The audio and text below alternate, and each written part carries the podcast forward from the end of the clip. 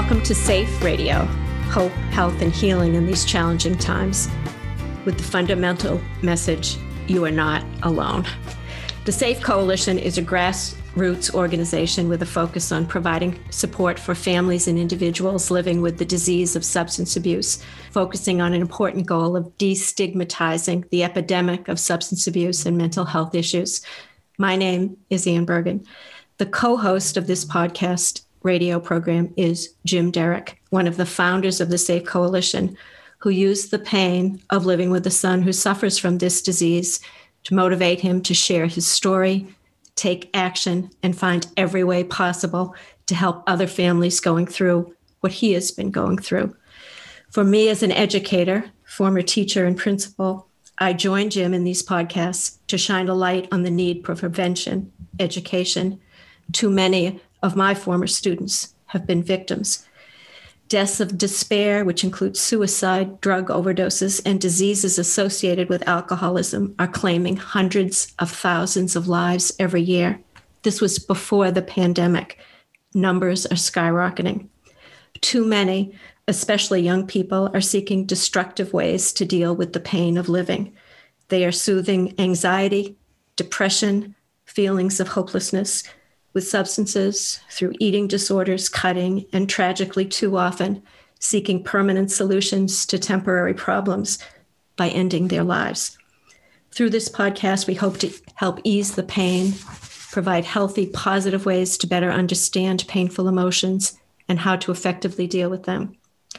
Along Jim's journey, he has met other brave people who have the courage to share their stories and also take action to reassure people you are not alone. We are here for you.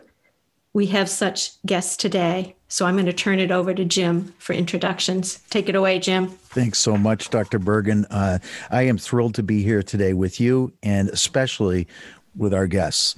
I am pleased to introduce the founder and executive director of Learn to Cope, my friend Joanne Peterson. Welcome, Joanne. Thank you for having me. Learn to Cope. What a great organization that has been so mm-hmm. instrumental in my personal healing and in mm-hmm. healing of literally thousands of people throughout the Commonwealth and now around the country. And I'm so grateful to have you here, Joanne. And I'm equally grateful to have our friend Kathy Day, who is the Director of Program Development and Training for Learn to Cope. Welcome, Kathy. Hi, Jim. Hi, Anne. It's good to be here. Welcome. Yeah. Well, substance use disorder doesn't only impact the individual with the disorder. Uh, the impact also includes families and loved ones of that individual.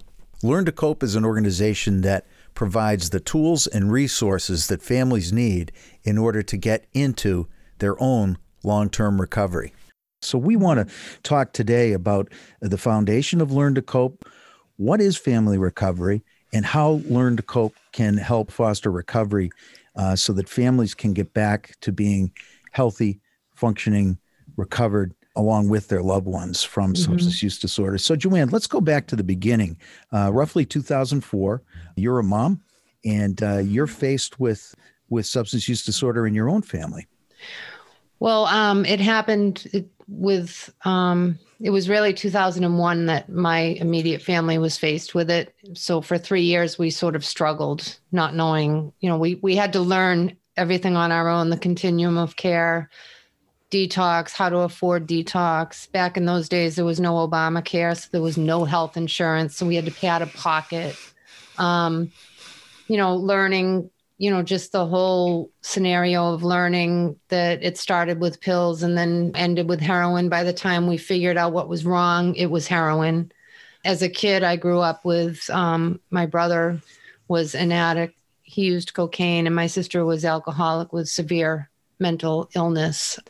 So when it happened years later with my son, the symptoms looked a lot like what my sister used to go through with schizophrenia, you know, up all night, sleeping all day, delusional, uh, depression, all of a sudden not working anymore. So I wasn't thinking heroin. And, you know, when my husband and I finally discovered what it actually was, it, it took us a long time. So by 2004, we were at our wits' end, really.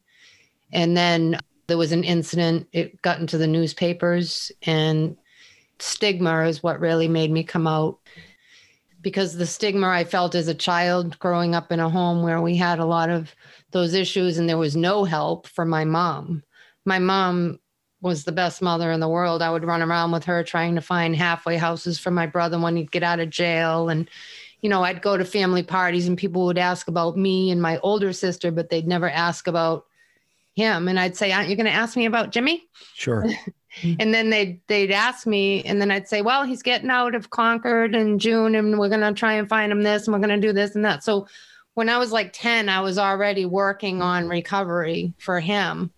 So I guess years later, when it happened, um, and the stigma started on my immediate, my husband and my other younger children, I, I lost it to be honest with you. Um, when the newspapers started really stigmatizing us, so that's the only reason I came out was to get our family's dignity back and to make people understand that this wasn't just here in my house, it was all over.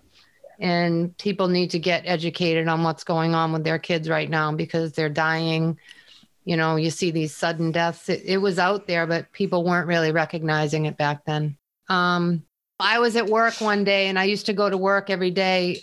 Either I had dropped him off at detox or I had sectioned him or I had done something. And then I'd have to go to work clean up and smile and put on this face like I was okay when meanwhile my whole world was falling apart, but not telling anyone what I was going through because I didn't want them to know.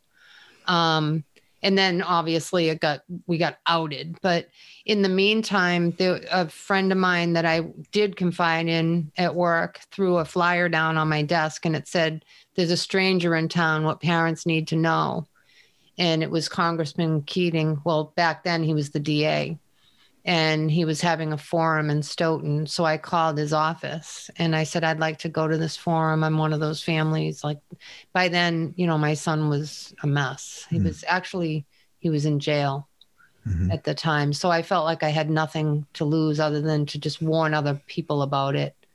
And um, you know, so I went to that forum and he asked, he ended up calling me back and asking me if I would speak which I did. And I, you know, there was probably 200 people there. And I wrote down everything that I wanted to say. And I ended up crying all over the paper. Mm. So I couldn't read it. So that's why I hate to read things. the ink just literally like smudged everything. So I just threw that aside and I just said, I want my son back. And I remember that night seeing other parents in the audience crying and then afterwards they were coming up to me saying my daughter my son my granddaughter you know. And there was a newspaper reporter there that night and he asked if he could write about what i spoke about. And i said only if you put my email address at the bottom. And i want to hear from other people because this is great. I finally have people to talk to. Because that was the first time i met other people that were going through what i was going through. And it was the first time i actually felt good again and I heard from so many people. And then the DA's office set up like a little website for me. On it, it was it was really not a website. It was like a Yahoo message board.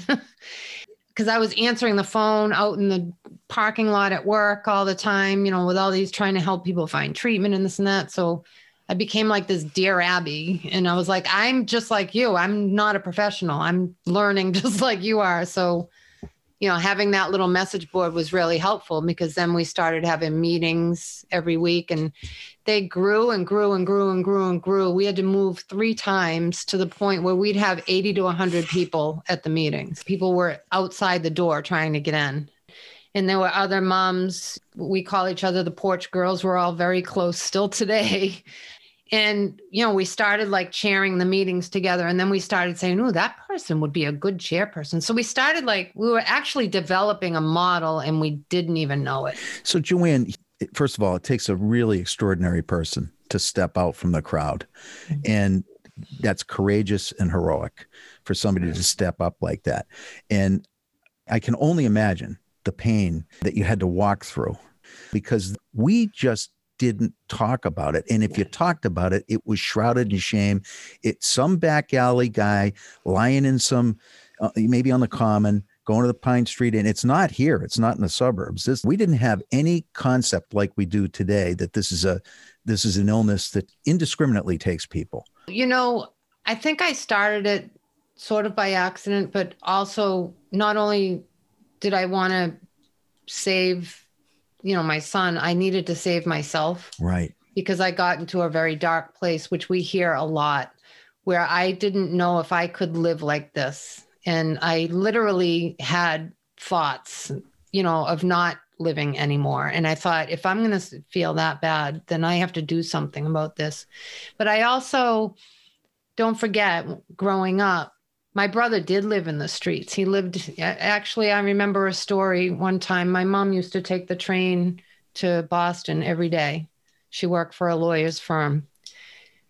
And um, I'll never forget, she saw my brother sleeping on a bench in a train station. And she was destroyed over that. So I, um, you know, it, it shouldn't happen to anyone's child.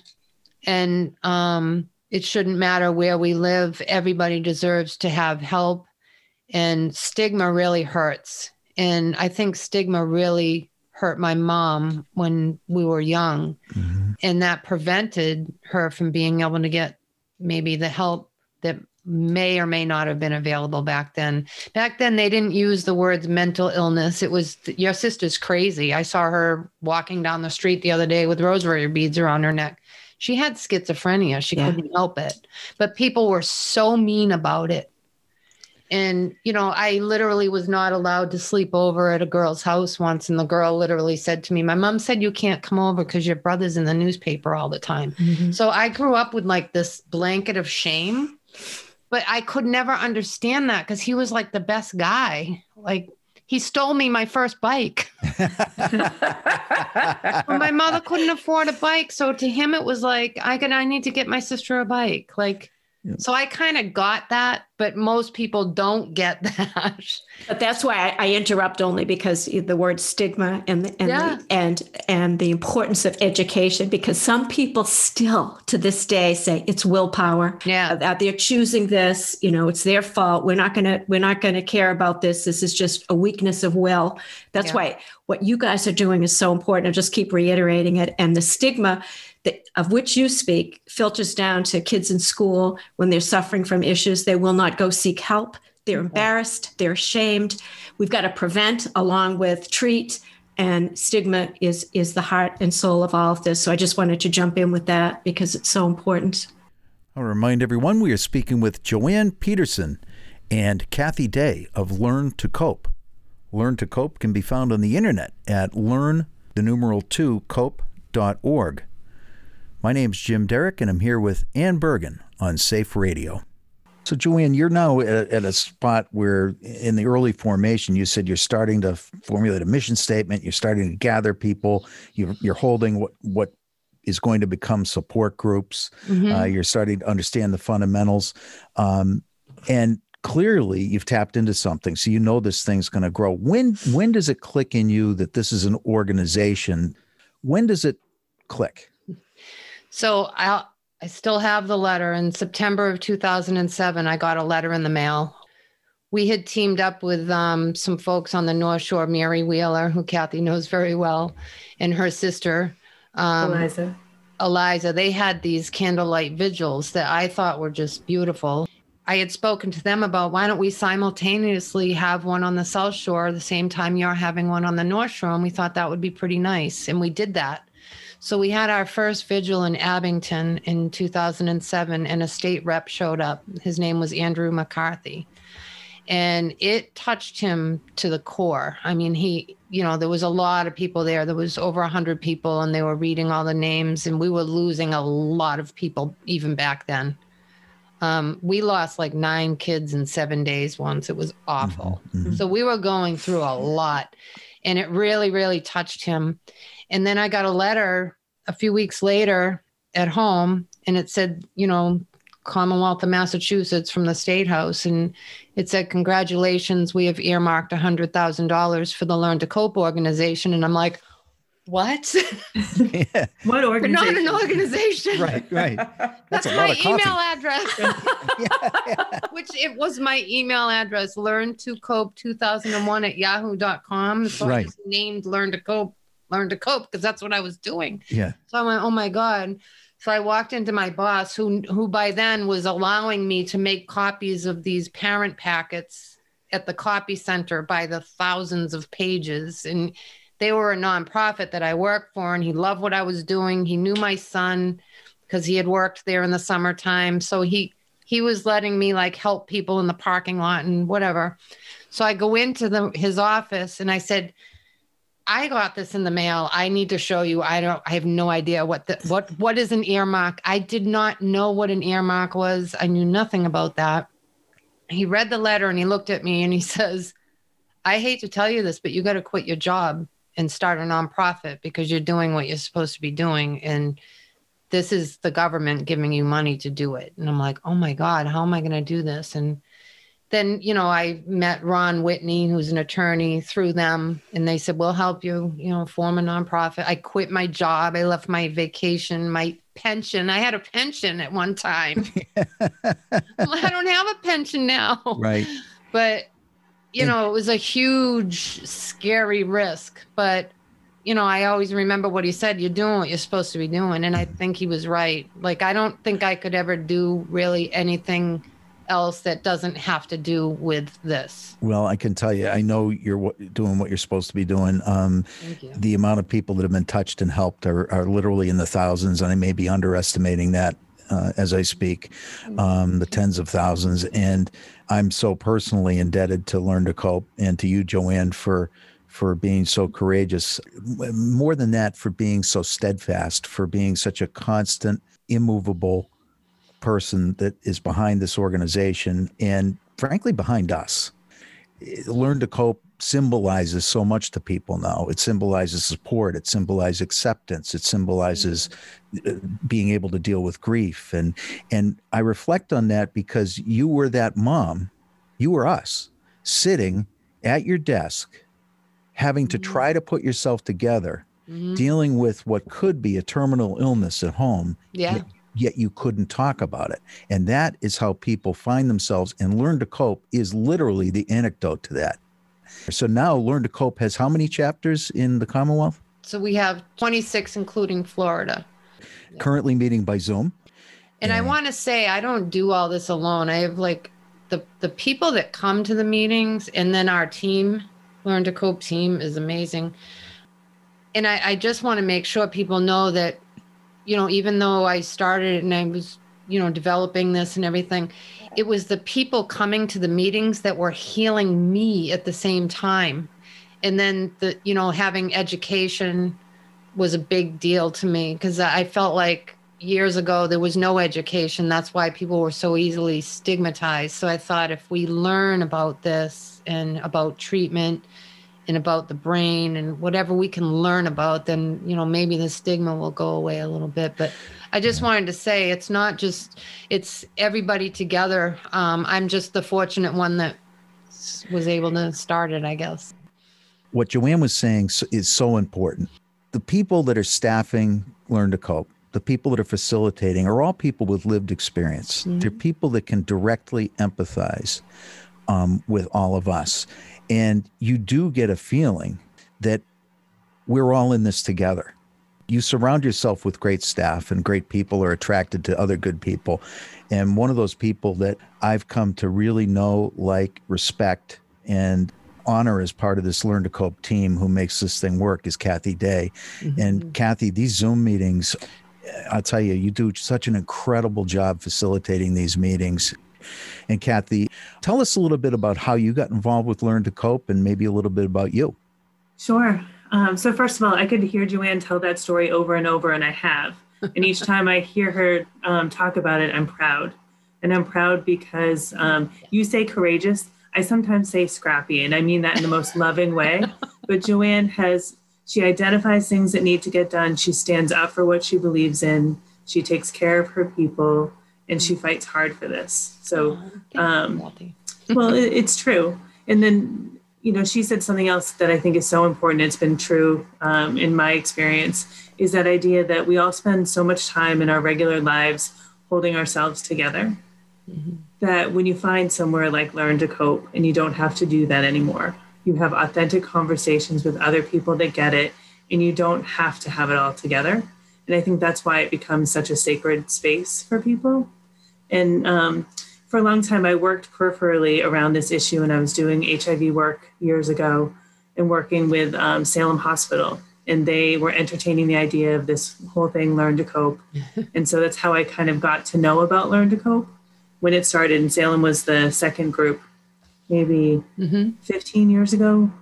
But, you know, I had the experience where I have a sister who's in long term recovery from heroin addiction, and she's my older sister.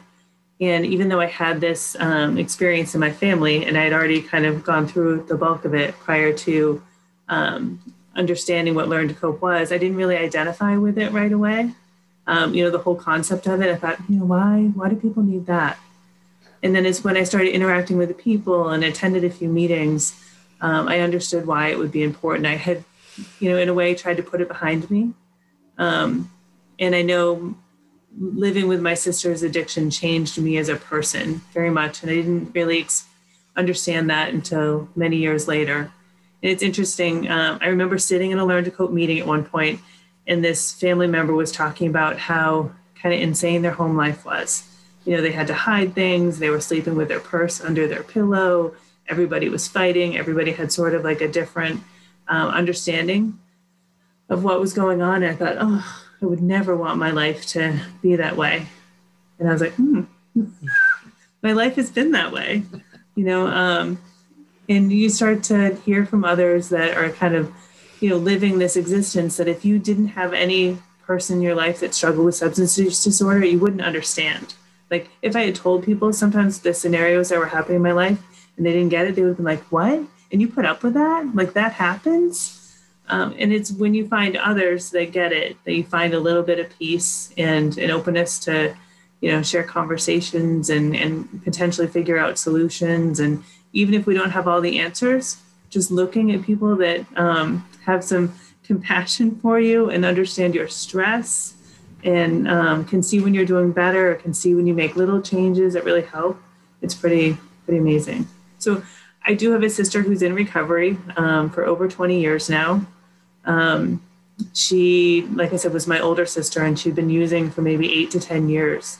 And this was before um, Oxycontin, and she was using heroin, and it was not a life any of us understood. You know, I grew up in Sudbury, Mass. Um, you know, it was, you know, Sudbury is the suburbs, and she had moved to Boston and, you know, was living a very different life than any of us got or understood. And and uh, you know she's my best friend today. Um, we talk on a daily basis. We never thought we were anything like each other, and now you know pre-COVID when we would show up and see each other, we would be dressed alike, or we would have ran the same errands. You know that day prior to seeing each other, like we have a lot of similarities that mm-hmm. were were not the case when she was using. Um, you know, and as a sibling, it was hard because I didn't understand. I saw what it was doing to my family. We were all in an uproar um, you know, I think what it brought out in my personality is probably still true today is I'm the fixer, right? I'm the one that needs to keep everybody happy. I'm the one that uh, will forsake myself um, to try to keep peace. Um, I'm the person that may be drawn to someone that um, I think that I can help, right? I think I do it in a much better way now, a much healthier way than I did. But it speaks to some of the things that siblings go through. You know that you know, I'm not going to bother them with what's going on with me, meaning my parents, because they're already stressed out as it is. They don't need to hear from me. I'll just keep doing what I'm doing. It's it's uh, it's such a uh, a warped dynamic that gets set off when you have mental illness and substance use disorder in your family. And I personally identify with you sitting in a meeting and saying, "What are all these people? These poor people? What are they all talking yeah. about?" And then you realize, my gosh, those poor people, yeah. me. Because when you're in it, it's easy to rationalize all the chaos and to say, "Well, it's just another day for me." You know, what's the big deal? I can get through this. I don't need any help. You know, and that type of thing. I just want to take a minute and remind everybody we are speaking with Joanne Peterson, the executive director of Learn to Cope, and Kathy Day, who's the director of program development and training at Learn to Cope. My name's Jim Derick. I'm here with my co host, Dr. Anne Bergen. We're on Safe Radio, both on WFPR 102.9 FM and at your favorite podcast locations. as for Learn to Cope itself, the meetings, what can somebody expect when they walk in or these days Zoom into a Learn to Cope meeting? So, um, first of all, I'd have to say that moving from in person to virtual, you know, was abrupt and a little challenging for us because we're very much in person group. We're warm, we're friendly, we're welcoming. We count on being able to see people's body language and connect with them and sometimes give hugs. And so all of a sudden, like other people, to be launched into this virtual world, um, it's been a little bit of a challenge, but we've tried very hard to bring some of that warmth to the virtual meetings as well. Mm-hmm. Um, but what people can expect is, you know, a confidential meeting and the opportunity to talk with other people who are um, peers that have family members who are struggling with the disease of addiction.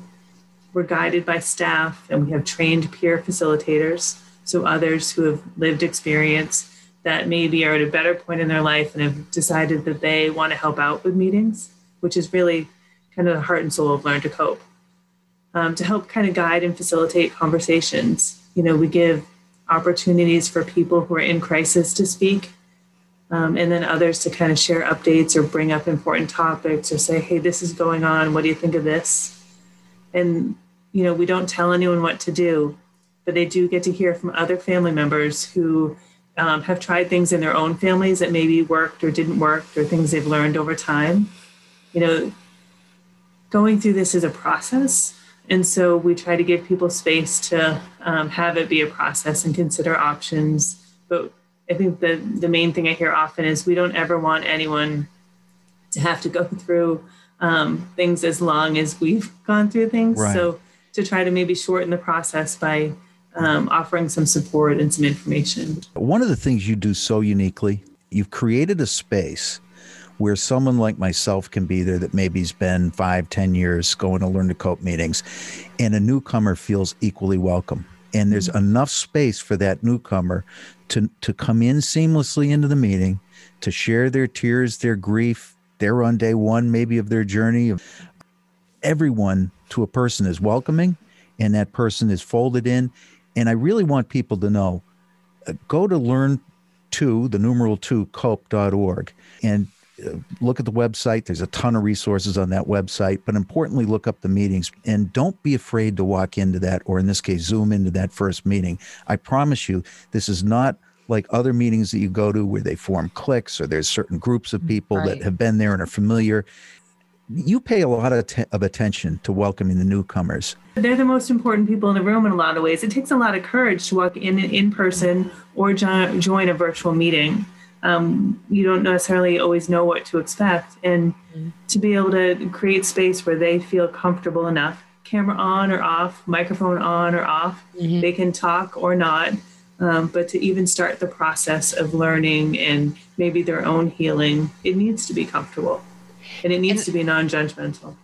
I think there's been a few silver linings too with the virtual piece. Um, we um, Magda, one of our other regional managers in the Western. Mass, just started our first Spanish speaking group. So it's all in Spanish. So we're starting to finally get to other communities that haven't had this support.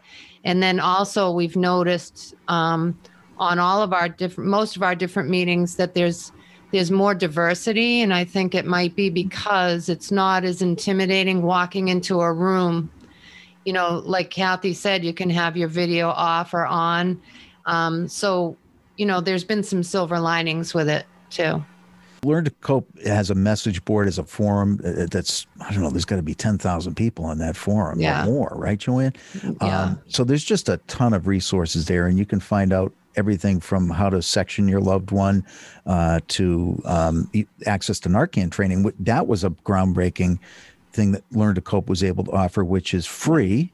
Yes. Narcan training and Narcan at and all Narcan. of the in-person meetings. Yeah, and we've we've still been able to provide the training and get the Narcan to people through um, other means, being socially distanced. But um, luckily, we were still able to provide it. It's a little different, but we're still able to do that. Can I just just ask a question, just out of having followed this for a while and seeing the work that you're doing and and identifying that feeling of hopelessness that some people feel? What's the status now of uh, sober homes, places for um, where people can go for recovery? Are there more and more of those being offered? Is that something that's happening out there as a result of calling attention to this issue? I don't know if I would say that there's more. Um, I think that it's gotten better where people are able to access them again. I know there was a period, um, and I know Kathy might want to jump into like last March when everyone shut down. It was yeah. really hard because people were, you know, not able to access um, sober homes or halfway houses like they they were before. But that's definitely improving. It's gotten better um, with time. Um, I know that there's been some changes with things like Section 35. Um, beds are full, you know, so COVID has definitely mm. had a, a, large impact on an already raging epidemic. Yeah. Um, and there was a lot of hard things that happened, you know, when somebody would lose somebody, we, you know, you couldn't really, you couldn't go to a service. The families couldn't hold a service. Jim knows of this scenario where a family lost their son and the members all got together and and did a beautiful thing. They put you know candles out on the lawn and you know to support that family. So you know that's the the members of the learn to cope groups are what really make up learn to cope mm-hmm. and they just come together for each other um, yeah they sure do. I wanted to kind of roll back the clock a little bit to talk about the family and why family recovery is important. Um, and I don't want to talk about it as if everybody knows. I sure didn't know, and I was in the thick of it that I had a problem. So, can you describe the process that typical family member might be going through when they, a, they realize that their loved one is sick, then they get caught up in all the chaos.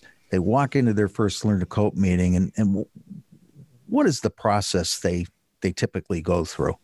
I'll, I'll let Kathy jump in too, but the first thought I have is a lot of times, and I went through this myself, a, a lot of times if, if it's a couple, whether they're married or divorced, even, a lot of times they have to come together to try to figure this out and they might not be on the same page, which is really difficult.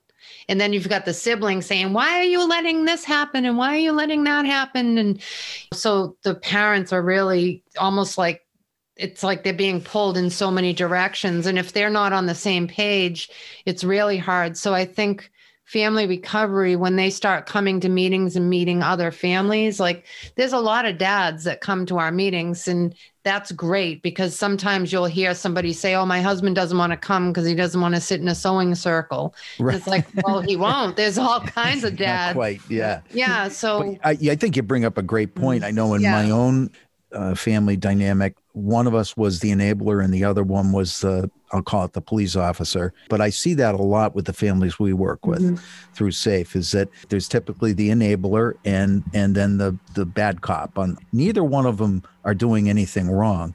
It's just the nature of the dynamic that this illness sets off in the family. Mm-hmm. You know, one person's putting a pillow up for him, and the other one wants to clobber him uh, or yeah. clamp down. So, so that's one dynamic. So the person that walks in can you've got a mirror sitting right in front of you. The mirror of the other families, and it can really be an aha moment. Like, wow, number one, they're arguing about the same things we argue about. Mm-hmm. So there's that immediate identification, right? Or there's the families that walk in and they literally have a checklist and they want to get all the answers so they can just be done with this. Mm. Yeah. Okay, there's a problem. I, you know, they're trying to grasp at some control. They're logical people. Well, this can't be. So I'm going to get myself to a group. I'm going to find all those answers and then I'm just going to, I'm going to fix it. It's going to be done. And there's that dawning of, what do you mean you've been here six years, seven years, eight years? Yeah. You know, not because maybe the problems continue that long, but I think as family members, we often get as sick as our loved ones do with the way that we um, wrap ourselves around or get involved in the drama or um, play into the different scenarios that happen. And it often takes time to figure out our role in it, right? And then I know for me, I need that reinforcement. Yeah. I need to hear from people, oh, you know i'm did i just say that out loud? I'm doing that again. You know i need and i also need to help other people. And i know for me it was a roller coaster. I was on the same roller coaster my son was. So yeah. if he was doing well then i'd be doing well. If he was doing poorly, I'd be doing poorly, which is the definition of codependency. Mm-hmm. And so that codependency is something that you reckon with as a learn to cope member and you mm-hmm. you don't even know that you're talking about codependency at the beginning and people start talking about things like separation a healthy separation mm-hmm. you know detach with love but whatever the phrase is that, that makes you think of look i need to allow my loved one to have their own experience yeah. good or bad mm-hmm. and i need to be able to be okay in the midst of all that chaos and the only way I've found that works is through group support, like Learn to Cope. And we see members come back year after year. Their loved one could be in recovery for five, ten years or longer, much yeah. longer, right, Joanne? And they're yeah. still loyal Learn to Cope members. Yes. Mm-hmm. Because they've made that critical connection mm-hmm. that they have an illness that needs regular treatment and recovery work to be reinforced. And part of that recovery work is to what they say in AA, 12th step, or be of service to other people. And right. you see these wonderful people taking mm-hmm. other new families by the hand and walking them through those dark days because they remember it wasn't yes. long ago I was like that, right? And it just keeps going and going, and the recovery yeah. keeps gaining momentum. It's unbelievable how much people give back.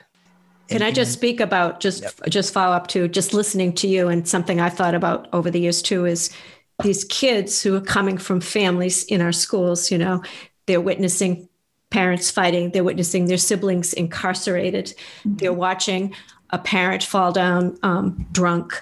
Um, and they come into school every day and they're we're trying to teach them, you know, Shakespeare and but it speaks to the need. I'm going to keep reiterating it when we have these conversations, Jim, as we go forward too, is we've got to start younger with these groups and, and, and identifying kids who are coming from these situations and, and providing support and help for them at, at, at a very, very young age because they're victims as well, as you were saying, you know, right? And it's that need to just as what you're doing is to keep that conversation going because these kids are suffering and we know the pandemic has just made it much much worse we're just so, seeing it and so. you bring up such an important yeah. point as an educator and and Anne and I sit on the Franklin Public Schools Substance Abuse Task Force and we're constantly talking about the social and emotional health of the youngest among us all the way down to early elementary school and realizing that the Joanne Peterson that walked into her workplace trying to hold it together can also be represented in a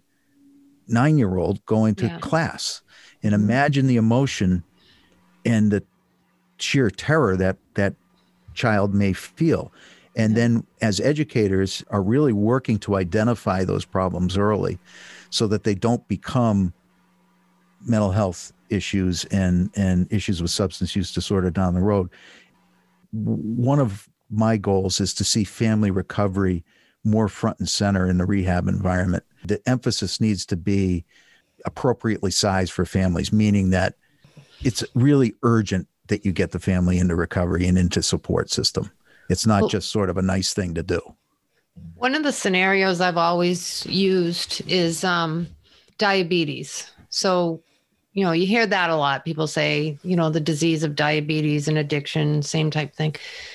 So when it comes to family and a family member, which I've experienced this, has diabetes, the entire family needs to be educated on how to recognize symptoms like hypo or hyperglycemia. How do you know whether to give them orange juice or sugar? How do you know if they've had too much or not enough insulin? They could go into diabetic shock.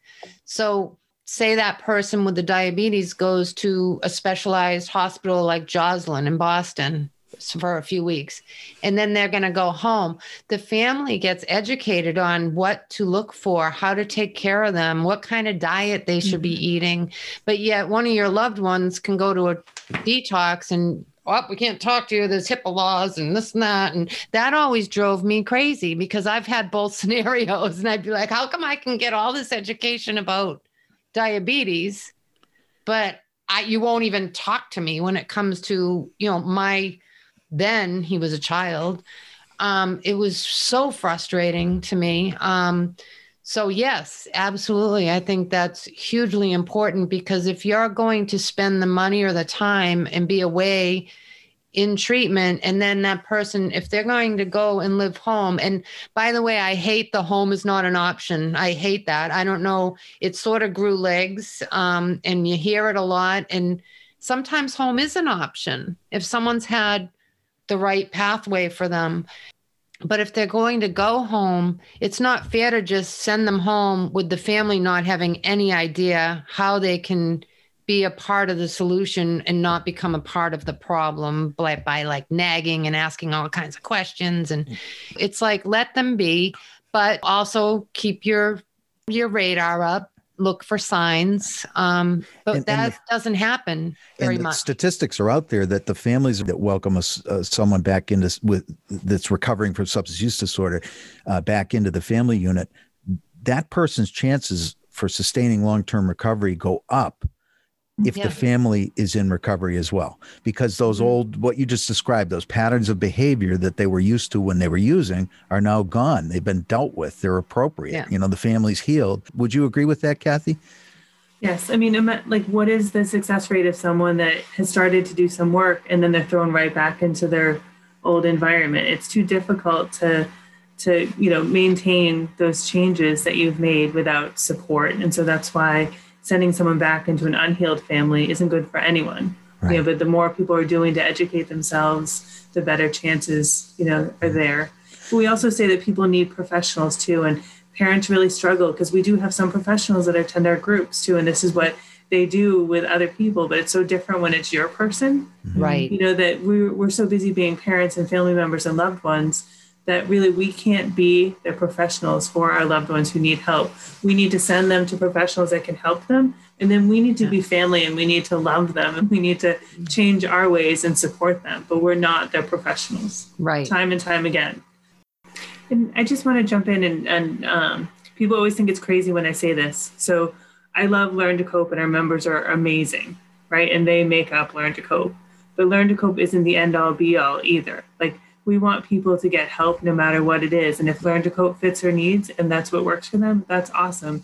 But if it doesn't and they need something else, depending on what level of crisis they're in or whatever, then we'll help them find whatever that mm-hmm. other thing is. And then if you want to come back, please come back. You know what I, I mean? It's just, it's got to be what's right for the family. There's no one way to recover for a family or for a loved one. We yes. learn to learn to cope is there to, to meet you where you're at and to say, how can we help?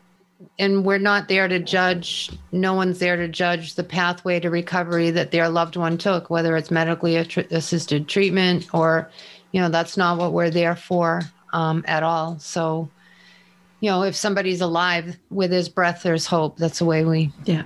we look at it. How is learn to cope funded? So we are funded by the department of public health bureau of substance addiction services and um, you know, we've just been very lucky to have the support of the Commonwealth so that we can keep our our meetings filled with education, Narcan, access to Narcan. We join with a lot of other coalitions like SAFE around the state. The overdose education is very important. We still, you know, are involved with legislature. We're we we speak wherever we're asked to speak. Although when it comes to schools, we don't speak to the children, we'll speak to their parents. Yeah. We would rather talk with the parents about signs and symptoms and, and yeah. what to look for. Since our jump to Zoom, we've um, actually grown in ways that I feel like um, are very true to learn to cope and try to look at what else can we be offering people during this time where we're not limited geographically so, what virtual offerings? So, for example, Joanne was talking about the first Learn to Cope Spanish group, which has been a long time coming. And right now it's virtual. Its home will, its in-person home will eventually be in Springfield, Mass. Mm-hmm. But there'll always be a virtual component too, because then you can draw Spanish-speaking members from all over the state or even beyond, That's which great. is amazing. Or we've implemented something called Wellbeing Weekends. So we're we're contracting with people in recovery who are wellness professionals to provide classes uh, for Learn to Cope family members during off meeting times, so weekends. Um, so we're trying to give them tools. So these are all free to members. And for instance, right now we're doing a nighttime meditation on Friday nights. And this was our second week this past week, and there was 35 people that came virtually. So you just have to be comfortable with camera off, mute off, but you're with others. And then we do a recorded Sunday reset class to try to um, get people ready for the week ahead, to de stress, to learn some techniques that they can use throughout the week to um, help them cope. You know, because we talk about self care, we're like, why aren't we giving them practical examples? And and This so is great. fun to move in those in those directions. you know, And I this don't, time. and this was all Kathy's doing and all of her creations. So that's, and we're supporting people in recovery. I was just Yeah. during like during COVID, where they may not be able to be in a studio or you know working with people in person. This allows us to you know learn to cope, to pay them, to do what they love to do, to help families. And, Yeah. and on top of that, we're treating family recovery just like it should be treated, which is you need to incorporate healthy self care. And we're going to give you some outlets for that. and we were on a meeting, uh, I think it was Monday night, and one of the um, meeting members had been to the Friday night meditation and she fell asleep, you know, like after it was over. So obviously it worked. and people are trying it that have never done it Yeah. before. And again, it's all designed. You don't have to have any experience, and we'll change up our wellness topics. Those are two things that we're focusing on for an eight-week series, and then we'll look at um, who's going to do the next eight weeks and what that's going to look like. That's that's So- great. So, anyone that's interested in finding out about our online Learn to Cope meetings can visit our website, learn the number two cope.org, and they can click on the Stay Connected form and choose the meeting that they'd like to be connected to. And then they'll get an email from their, um, their regional support person or regional manager, and they'll um, receive Zoom links. And we have meetings Monday through Thursday, and they are 7 to 8.30 p.m. And once you're on that email list, then you get information also about our webinars and well-being weekends. And um, we have something exciting happening with um, the Broadway play Jagged Little Pill. And um, there's a ton of actual stuff that's been happening recently. And earlier, I referenced the fact that um, Learn to Cope is more than just a support group, you know, and that the advocacy and the change that Learn to Cope has spawned both locally and nationally blows my mind. Yeah. And I'm so thankful for it. And I had the honor and privilege of being at Learn to Cope's 15th anniversary Oh, yeah. celebration in uh, Quincy. And Governor Charlie Baker was there. Joanne's been an advisor to the Baker administration relative to opioids. She's worked with many, many people and is often called on for her expertise. Governor Baker was there and um, he got up to speak and went to open his mouth and burst into tears, mm-hmm. Mm-hmm. looking at all of us. And, you know, it says a lot about Charlie Baker, but it also says a lot about Learn to Cope and Joanne Peterson and the staff. Mm-hmm. Because what that said to me as a parent in that moment is that the governor of Massachusetts gets it. Mm-hmm. Mm-hmm. He didn't feel separate from us. He felt like he was one of us. He empathized directly with us. He spoke about the unfathomable loss that we that many of us feel, whether we have lost somebody to this disease or whether we're living with somebody who's actively battling this disease. And to see that level of understanding and empathy coming from the governor of the Commonwealth of Massachusetts tells you a lot about what this organization has done for all of us and for the landscape. Because then, what of course comes out of that is appropriate funding for uh, initiatives that we all need to support recovery. Um, and I could go on and on about that. I just heard about uh, Mass Health now including recovery coaching, uh, among other things in their uh, in their coverage.